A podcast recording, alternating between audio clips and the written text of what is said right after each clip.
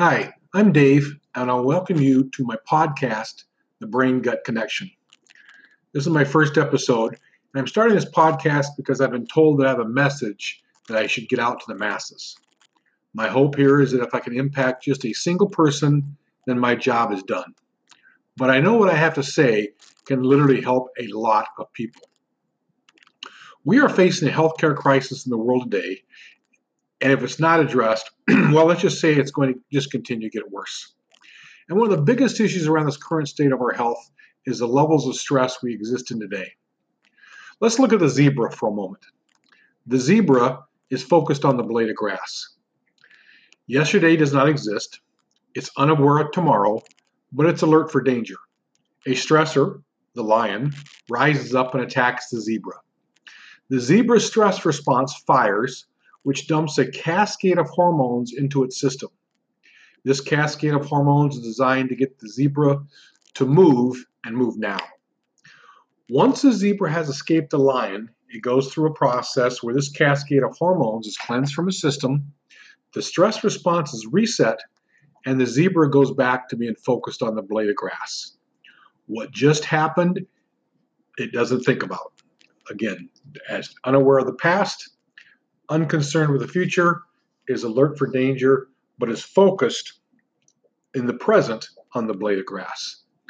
Now let's take that example and let's compare it to modern man. So first off, we're not focused on that which is in front of us. No, we're focused about what happened yesterday, this morning, the third grade bully. We are worried about the bill that's due tomorrow paying for a college education, getting tires for the car.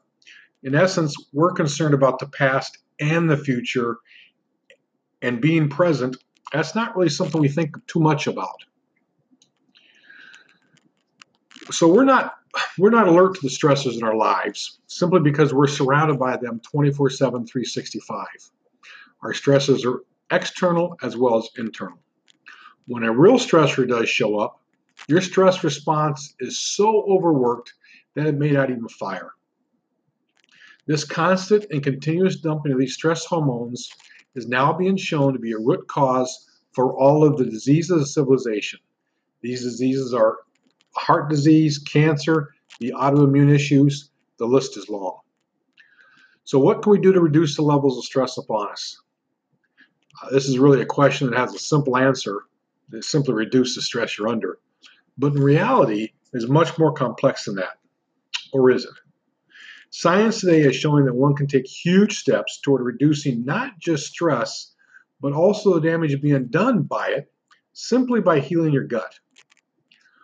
What if I gave you a supplement that has been shown in clinical studies to lower tension by 45%, depression by 55%, anger by 54%, fatigue by 64%, confusion by 43%, and increased vigor by 44%.